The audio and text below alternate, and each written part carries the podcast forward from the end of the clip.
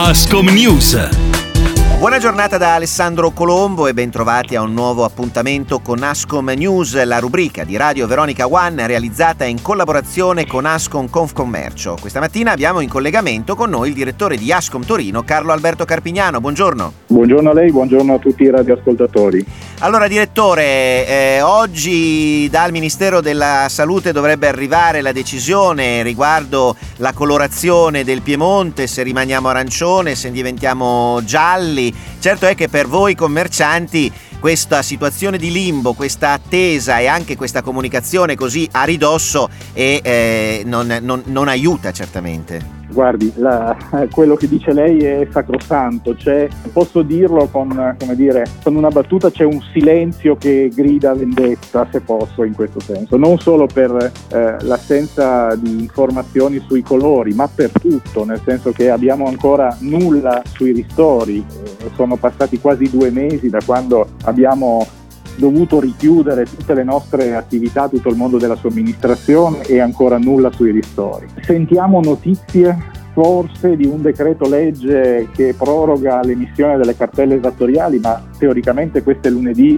potrebbero ripartire tutte quante. Siamo a poco più di 24 ore, come diceva lei, dalla scadenza delle ordinanze e non sappiamo di che colore siamo. Rimane di nuovo e sempre questa incertezza totale da parte degli, delle istituzioni, di chi deve dare le indicazioni e le categorie, le aziende, gli imprenditori, ma anche le persone, anche i cittadini sono nella confusione, nella confusione più totale. Eh sì, perché direttore, ricordiamo ai nostri ascoltatori che appunto non, non, non, sembra che la politica non conosca e non sappia come lavorate, cioè ci sono ristoratori, ci sono baristi che devono fare gli ordini per poter aprire. Cioè, se l'idea che il, il, il, il, negozio non è che tiri, il ristorante non è che tiri sulla saracinesca e, e, e guardo che cosa, ho in frigo, cioè non è così. Anzi, anzi l'attenzione agli aspetti igienico-sanitari è la prima degli, degli, dei ristoratori del mondo eh, del food. È, è, necessario programmare gli approvvigionamenti, sono cibi deperibili, hanno bisogno di essere acquistati e conservati correttamente, ma poi c'è tutto l'aspetto di gestione delle persone, del personale, l'attività di promozione verso i clienti, la parte organizzativa. Non si può improvvisare in questo modo, veramente c'è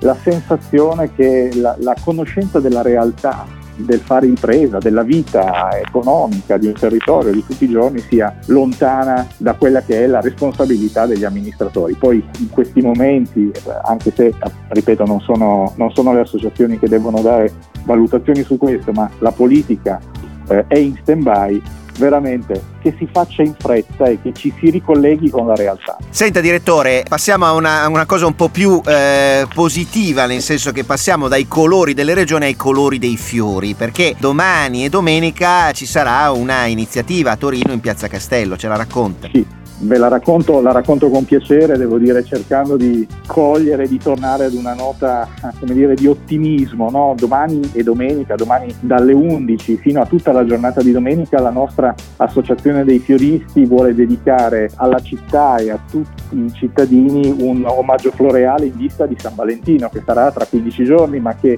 noi vogliamo iniziare a, a far ricordare dall'inizio. Verrà eh, allestita in piazza Castello sul lato di Via Roma una, eh, un'installazione floreale con un grande cuore eh, ricchissimo di fiori colorati eh, per ripartire da ciò che nessuna pandemia può toglierci, che sono gli affetti e l'attenzione alle persone a cui vogliamo bene. Quindi l'appuntamento è a tutti eh, coloro che hanno piacere di eh, ritrarsi, di vedere, di vivere un momento di serenità in questa situazione ancora così difficile.